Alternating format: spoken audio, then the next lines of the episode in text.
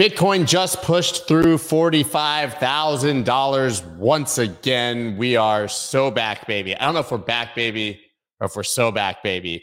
But in reality, we're just ranging. It is good to see Bitcoin going up, but we had to talk about it because the title says Bitcoin's massive pump. Here's why it's not too late to buy. We will talk about that, but it's just not a massive pump. I don't know what we're doing sometimes when we make these titles. I don't. Maybe we think that people are going to show up more if we say the words massive and pump.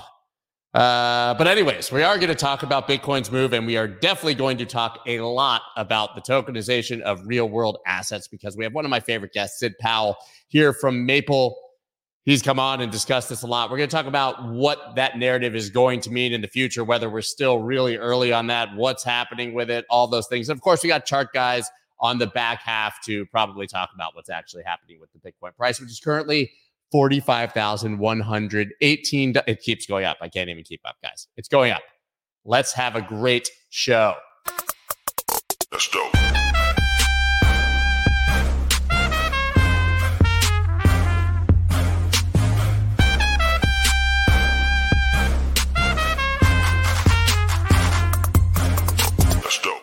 What is up, everybody? I'm Scott Melker, also known as the Wolf of All Streets. Before we get started, please subscribe to the channel and smash that like button. I said smash. That one just came out. That was some sort of Freudian slip. I have a general disposition against saying smash the like button because it makes me feel like those other YouTubers. Guys, if you didn't know, I have ADHD. And if you ever want to see ADHD in person, just listen to whatever I just said in that intro uh, anytime. And we can do the dictionary definition that was wild. Things just started coming out of my mouth. Didn't even know what I was going to say. And uh, here we are, 45,120. I'm going to go ahead and bring Sid on. Dude, massive, massive pump. Did you see it in the title? It's massive. I did see it. It was what brought me on here. yeah, you wouldn't have even showed up if we hadn't had this uh, massive pump. But Bitcoin is looking good here. I think probably we're soaking up the final remnants of the GBTC selling by any major, you know, uh, any major sort of uh, selling there is slowed to a trickle. And now I think we're going to start mm-hmm. to see, you know, the uh, actual inflows to these ETFs. I don't know if that's what's happening here, but it seems pretty fundamental this time that we can actually see inflows and outflows for the first time. Yeah, it was it was definitely interesting. Once the so once the ETF was approved, one of the weird side effects that we saw was a lot more demand to borrow BTC. So we actually saw people clearing loans kind of close, you know, close to or above 10% uh, in BTC yield for about, uh, you know, two to four weeks afterwards, which is pretty interesting. Like if you look at um, where BTC lending rates typically are, uh, you know, normally it's like low to mid single digits. So the, the ETF did have a big impact on like borrowing and lending markets for, for a little while at least. Why do you think that that is? I mean, what's the explanation? Just that people generally believe it's going to go up, so it's safer than to take a loan against it and have it locked up, and you don't have, you know, not the big threat of a huge uh, event where it drops and then all of a sudden your margin called and. A little bit. I mean, longer longer term, what you'd what you'd think the impact is going to be is that having ETFs at you know custodians like J.P. Morgan and Fidelity is going to make it easier to borrow margin loans against those assets and is going to hurt like you know the rate of lending against BTC. But what we actually saw was people were borrowing to close the arbitrage. So you could borrow, you could lend out BTC at like 10% to market makers who were going to close the arb on the GBTC trade. And so that was tied in with a lot of the selling that you were seeing there as people were, were trying to exit as it was approaching, um, you know, approaching one to one. And a lot of that, you know, there were a lot of good funds who had been buying that at a discount over the last 12 months. And so they saw BTC appreciation and the discount close. So they made, you know, they made a killing on that trade. Yeah, GBTC was the trade of the year, no question. Yeah. And if you were actually taking advantage of that to do even more sort of significant arbitrage trades, as you said, and and there were just a lot of ways to make a hell of a lot of money on that. And it was naturally going to wind down. I think we saw CME futures interest that were the hedges probably mm-hmm. against that trade. That open interest dropped massively when the discount yeah. finally closed and the ETFs were approved. So to your point, uh, we're still going to see people, I think, exiting GBTC, but that huge bulk of it was the trade. I wonder what yeah. the new trade is. What is is there a new trade now? Like we used, we had the Widowmaker cash and carry trade when GBTC was at a premium right? And then we had the discount yeah. trade bringing it back to zero. I think the GBTC trades are gone. Maybe there's some arbitrage with other ETFs, but I don't think that's huge. I, I, think you're right. I, I, think that one's gone. The the you know the, the big CeFi trades. The, there's not any major ones that we're hearing about, but the the big ones that are coming through are these kind of restaking, um, you know, restaking and, and like delegated staking. So eigenlayer airdrops and, and and so the narrative shifted to to being around ETH. So people are looking to either lend or borrow ETH ahead of these anticipated airdrops and, and the kind of the yields from restaking. So wait, people are borrowing ETH so that they can stake it and then restake it in eigenlayer. That sounds very last cycle-ish. Yeah, his, his history doesn't repeat, but it certainly. How, how many times can I uh, utilize this ETH to get yield on how many different levels? It's I'm sure. It's yeah. Great. well, sure I think that's that's where the leverage is going to come for this next cycle is is from a lot of these restaking platforms, and then that will bring yield, whether that's from tokens or, or something else. But you know that it, it's it's always some form of leverage that begets each you know each cycle in this space. And so you know i think we're just seeing the early innings of that new one. But people are people have been borrowing eth at north of 30% in anticipation of getting an airdrop. Just like buying a solana phone. Yeah yeah yeah yeah yeah. This exactly. airdrop this airdrop cycle is blowing my mind. I mean we've had I, I don't track it too closely but obviously jupiter there was another one a day or two ago on solana a couple and these these are airdropping and then trading at like multi-billion dollar valuations. It's yeah, like, I'm like it's literally like we we launch a platform and it's worth more than Levi Strauss five minutes later that it happened. I think.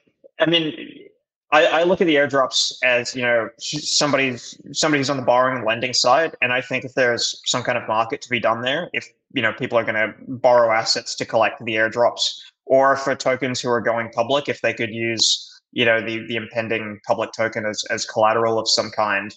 Um, I think it's still early days. Like there, there's kind of a lot to to observe in, in in the new market structure, but it's it's it has been fascinating. This is this is what we're seeing is kind of the early innings of a new bull market, and and this is um, it's pulling capital out of lending and borrowing because people lending and borrowing in in a regular sense because people are looking to go farm airdrops, buy the dip, get exposure to market beta. But all altogether, it's been a total shift from what we saw in 2023, which was people wanted conservative yields. Now people are definitely going risk on again.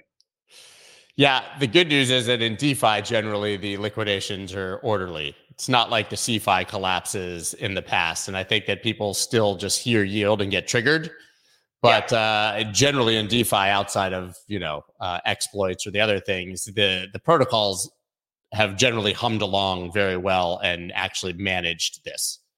Yeah, generally pretty good. Generally, risk management has been pretty good. There was the kind of the preemptive issue with CRV and, and the, the Curve token founder being, you know, just that, that it was a massive concentration issue. So, um, you know, somebody, a single party had 50% of the tokens and pledged them across a bunch of protocols, but had, you know, over $100 million of debt outstanding. So, I mean, that's a fairly conventional credit issue, but DeFi seemed to get ahead of it fairly well. And there was a good coordinated effort to kind of manage his exposure down. See, DeFi got ahead of it by a whole bunch of really rich people buying tokens from him to make sure it didn't collapse the whole market. But yeah, that, just, that, right. And we forget yeah. about that the fact that that happened. And then even the did it, it, then CRV I believe dropped back down to the discounted price that all those yes. people had bought yeah. it at. And so then yeah. there was fear that they were going to unwind that as well. Yeah. But, Which yeah, yeah. I mean, there were certainly parallels in that that loan, right? And you know, like an FT, like a loan to FTT, FTX against FTT, similar similar corollary, right? Like like if the founder defaults, is the CRV token really worth that much if it's dependent on his his efforts in, in terms of developing? So, but you know, it just shows the highlight. It I suppose it highlights some of the similarities that we still have between CeFi and DeFi. Do you think that? Uh there were lessons learned from that that certain assets shouldn't be used for collateral or at least only in very small percentages of the total supply. Uh, taking 50% 100%. of yeah. I mean, listen, there's nothing do it on one protocol. No single protocol yeah. would have taken that risk, right? So it was spread across multiple lending pool. Uh, uh, you know, he he knew what he was doing to make sure that he could utilize yeah. all of it. So that well, my two mansions in Australia, if I remember correctly. Yeah, in the second sense, it was spread across multiple protocols, but in the first, it was predominantly on two or three. Um, but I think eh, people seem to learn their lesson in, in that it was then banned as an asset or, or significantly pared back as an asset on on Aave. So, you know, everything ultimately comes down like no, nothing works in principle at infinite scale which is you can lend over collateralized but if you have almost all the asset as your collateral you're never going to be able to liquidate it and so i think that was just the principle everyone learned there okay is unsecured lending back it's going to come back i think in a different you know in a, in a in a different form so you're already seeing like unsecured lending picked up again um, in you know the first month of the year. So you know Clearpool is is doing unsecured lending. They've, they've got about 23 to 25 mil outstanding. Um, we're getting a ton of inbound from market maker borrowers who want to take out unsecured loans. Now pricing on this has gone really high. So pricing here is probably in the 15 to 18 percent, uh, sorry, 15 to 20 percent range. And that's just because there's no market at below that rate or very little there's very little um, supply of capital where you'd lend it out at you know 12 13% uh, but the the other thing that we're seeing here is people you know people are learning the lessons of last time. So there's a big emphasis on diversification. So you wouldn't have uh, you know one market maker borrower being you know let's say more than like 10% of your outstanding loans but the other the other thing is using escrow accounts so things like BitGo's Go network as yeah. you know a clearinghouse to settle to make sure they can't take the assets out. Using off-exchange settlement through Fireblocks, through Copper, through Zodia, um, and also using DeFi versions of these, whether it's Fractal or Arkis or Definitive is another one. But all of these kind of control what the market makers can do with the assets, or at least limit where they can place them.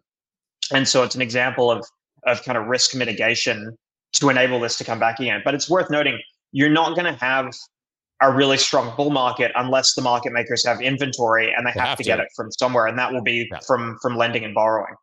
Yeah, they can't. They obviously can't own it all. So you guys had kind of big news, and I want to switch to RWA first with Treasury bills, but then a bit more about the actual future of RWA. Obviously. I think there was a hundred million dollar pool, if I remember correctly. Is that accurate? That you guys had opened this effectively with one hedge fund, and they're buying treasury bills, really safe, one month, super liquid treasury bills. Yeah. Is it, did, did I summarize that correctly? And, and, I want to know, I want an update on that because let me yeah. just jump in because we even talked about this before. I always open this rwa.xyz and I like, yeah. I remember being like, we've got almost a billion in tokenized treasury bills. And I looked again today and it's like, we have almost a billion in tokenized treasury bills. The numbers really haven't gone up here. It's um yeah, and, and and and that's a great dashboard by by rwa.xyz. So I use that one a lot. But what we've seen is that it's it's basically it's basically flatlined over the last month. So we launched that product, you know, middle of last year around May. Um, we saw a significant amount of interest, and, and it really grew strongly to about 40 mil within the first one to two months. Um, but since then, there have been a ton of other people come into the space. It's very competitive. You can see there's probably more than a dozen protocols doing it now and the pricing is really 15 to 25 bips. So you can't charge a ton on it. But we're seeing so we're seeing the space get very crowded. And unfortunately, what's happening is that as the market is starting to move upwards, people are finding T bills less exciting. And so they're starting to, as we said, you know, they're, going to buy risk on assets. They're going into Solana. They're going into altcoins. They're doing airdrop strategies. Um, and that's why that's why that chart hasn't really moved in about one month in terms of the that, Isn't that echoed? I mean, that's also echoed in the stock market. That's not a crypto. That's nothing unique yeah. to crypto. As the yields go down, stocks go up. People are buying yeah. Apple yeah. and Nvidia and Meta, and they're less interested in bonds. That that bond narrative was last year. It was the time to yes. park your money and wait, and now everybody's risk on once again. All in all. Yeah. Markets. Yeah, yeah, yeah, exactly. And you know, the the expectation is coming up towards you know a November election that you would want to hold risk on assets in anticipation of rate cuts, um, potentially a change in administration, and that you know that's what we're hearing across the board from VCs, high net worths, um, in terms of appetite there. As and as you said, it's kind of reflecting and mirroring in the traditional markets with uh, with stocks and equities.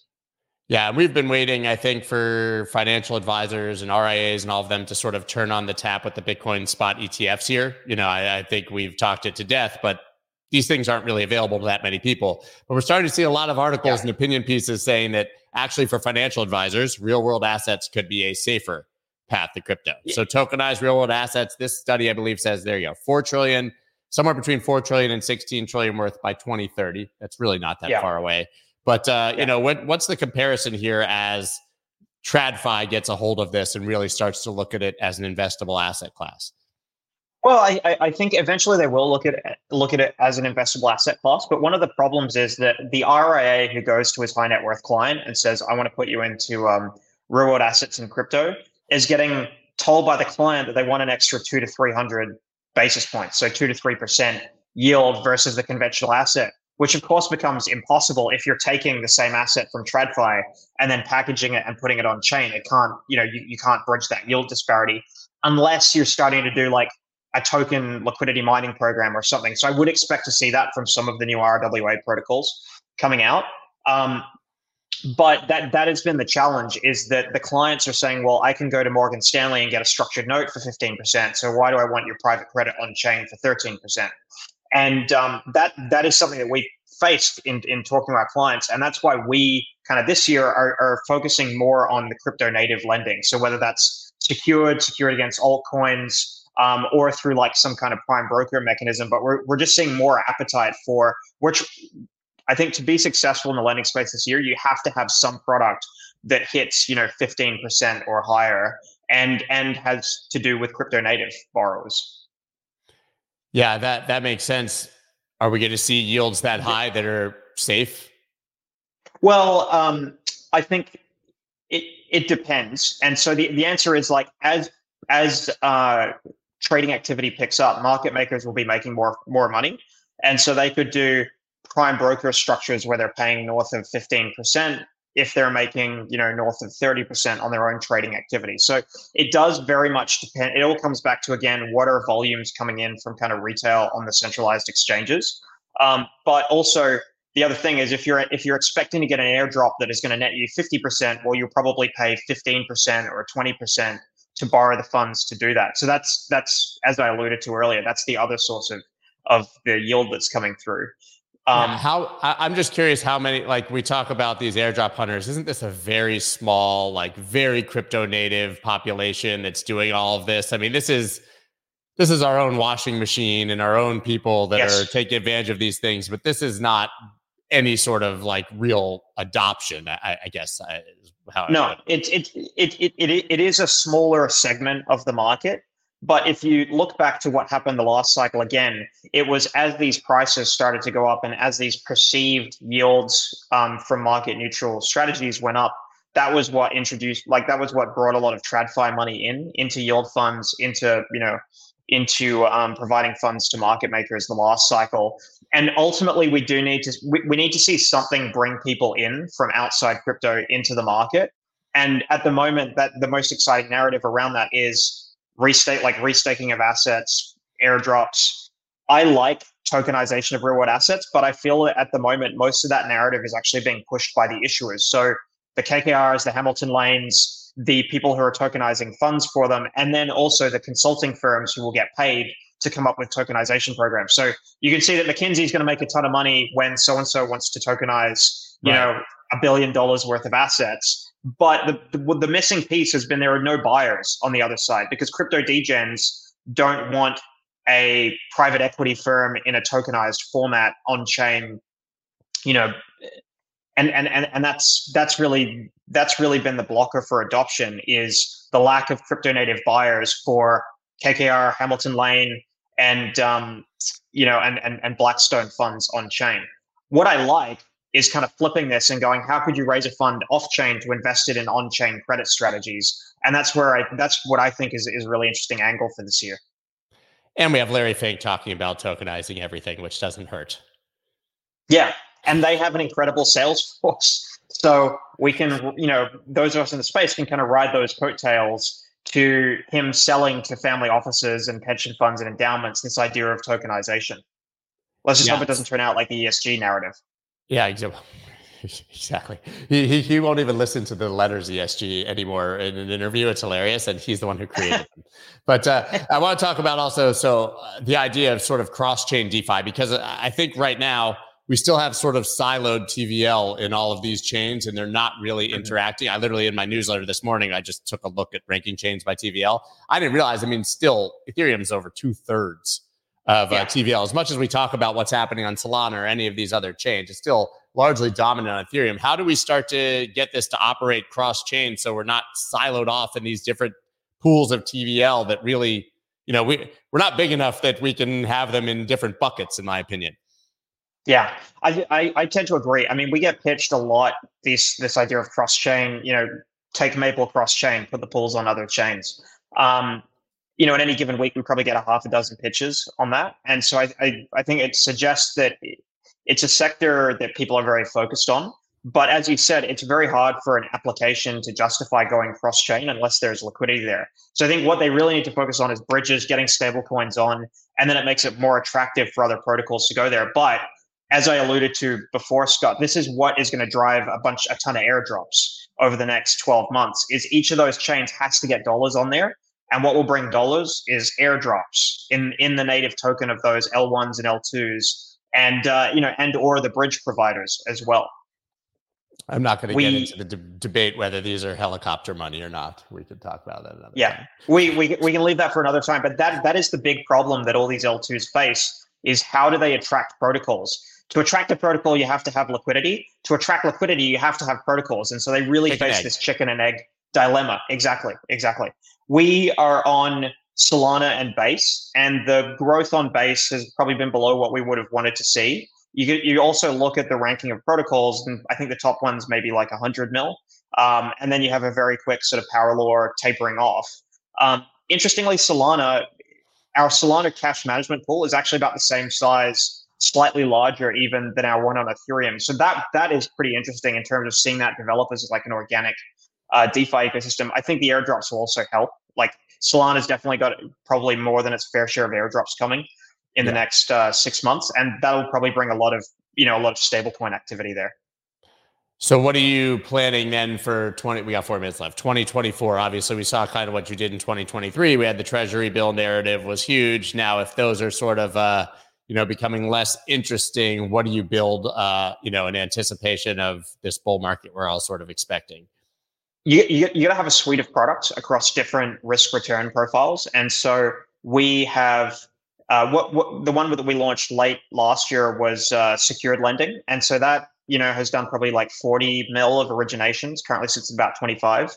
And that one's kind of a replacement, you know, it, it, it's sort of V2 of what Genesis was doing the last cycle, which was over collateralized lending, but with reduced risk by using custodians. So that's like your that's at the lower risk. So you've got T bills, then you've got that, then you have uh, things like prime broker lending, which would be where you lend to market makers, but you're controlling liquidations. You have them tip in some equity, and then you have the higher risk stuff, which I'll leave people with a little bit of suspense, which is we're we're not ready to announce what we've got there yet, but it's going to have to do with newer token projects. And what we're interested in is, you know, the use of tokens as either a collateral or, or you know some kind of convertible mechanism. And i think that is what we think is going to interest a lot of tradfi investors coming into the space. So that's kind of broadly the theme is crypto native this year in 2024 so it's we're still early. That, we're still early. We're still early. Okay so when do we uh when do we get the uh the flood of tradfi in interested in these products? Is that this cycle or are we next cycle I think I think it's this cycle because if you look, there's a lot of there's a lot more infrastructure there. So you've got a lot of you know you've you've got a pretty developed custodial ecosystem, which all of these TradFi players I expect will use. You've also got um, more stablecoin options and more robust stablecoin options. I mean, you know, Tether is now pushing 100 bill. Um, Circle is you know approaching an IPO. Um, so stablecoins are much better understood now, and so I think that will be the path for institutions to come in. And then you have um, you know, if you look at Coinbase's product suite, they have custody, they have the wallet, they have um, uh, you know institutional coverage, and they're increasingly leaning on tokenization. So I just think a lot of the foundational elements required for institutions to come in are, are there this cycle, and so I think this cycle, not next one. I'll take that. So uh, everybody, you can follow Sid Syrup Sid, right? It's the best name on Syrup Sid on Twitter. Maple Syrup Sid, guys. You get it, right? So said, uh, I, I, highly recommend that you follow him on the uh, Twitter X, call it what you want. Uh, where else can people find you or check out Maple? They can check out some uh, maple.finance is the website. You can sign up um, there. We're also pretty active. So um, at Maple Finance on Twitter, and then we have a Telegram channel which you can access through um, through the Twitter page. But uh, yeah, anyone who has any questions, reach out. Awesome, man. Love what you guys are doing. Thanks as always for joining. Awesome. Thanks for having me, Scott. Later, Sid. Yeah, guys, I, while we were looking, there was one piece of news I wanted to share, which is kind of crazy. If you guys remember, the big narrative of the last cycle was this, or previous to the, I guess, two cycles ago, Bakkt. Guys, remember crypto firm Bakkt? You're going to buy coffee at Starbucks with your crypto, and they were backed by the New York Stock Exchange and first publicly traded, and they're apparently going out of business. So I guess uh, we're just seeing the uh, dinosaurs who led the way and advanced the ball. Maybe they're going to uh, fail where others will uh, succeed. Moving on, we got Bitcoin tops 44K with whale accumulation suggesting conviction and more price gains. We don't need to look at articles. We know that the price says it's over 25, uh, 45K right now, way over 25. And I've got Dan, the chart guys, to join and talk about it. What do you make of this Bitcoin move, man? It's a good one for the Bulls. Yeah, we had a really a tight range. And if there's one thing the technical analysis can help us with, it's to know volatility is coming. You know, you look at the daily chart for Bitcoin, it was sideways for uh, about two weeks. And you look back and say, okay, this is the tightest it's been in months. We know a break of this range is coming, whether it's bull or bear and volume and volatility are going to accompany that. And so, of course, it's a bull break. We get some nice follow through. If you are going to be buying bull breaks in crypto, you know, there was a time when you buy a, bull break and it follows through 10%. We're obviously not there anymore. But if I'm going to be buying a bull break, it's got to be a really tight range breaking bull, just exactly like this. So, nice leg up, weekly time frame now, bounce retracement is to the golden pocket. And what that does is you know, it increases the probability where even if we fail the, the recent high initially, we're going to look for a weekly higher low compared to the recent low at 38.5 thousand. So uh, it gives the Bulls a nice cushion to work with, and there are certainly no red flags. The question that we have now is, you know, are we going straight to a higher high, which would need more bull volume to show up if that's going to happen, or do we tighten up through February? And that's the information that we're going to be looking for over the next uh, week, week and a half to try and determine probabilities of each of those two scenarios. It does, I think, increase the probability though that that 38 5, 38 4 low was probably the low for now. Yeah. And like I said, if, if we were going to, you know, reject and it would it would likely have to form an equilibrium that then breaks bear, but uh, there's no sign of that right now. So uh, it's almost like a, a, sigh of relief. You know, we get a just a, a recycling of all right, people taking profit from the ETF, and then of course the downward pressure based on the shuffling of these ETFs. And now uh, just a, a really nice bounce. And just keeping the daily EMA 12 as our guide. I love simple statements. And if the Bulls can keep holding daily EMA 12 every time it's tested, there's nothing to worry about. And so that's my guide. If we're going to set a weekly lower high and tighten up through February, we have to lose that daily EMA 12. Yeah, I actually, I mean, I generally just look at ranges and stuff, but on the daily, I kind of was sharing the idea of this pennant with the flagpole here.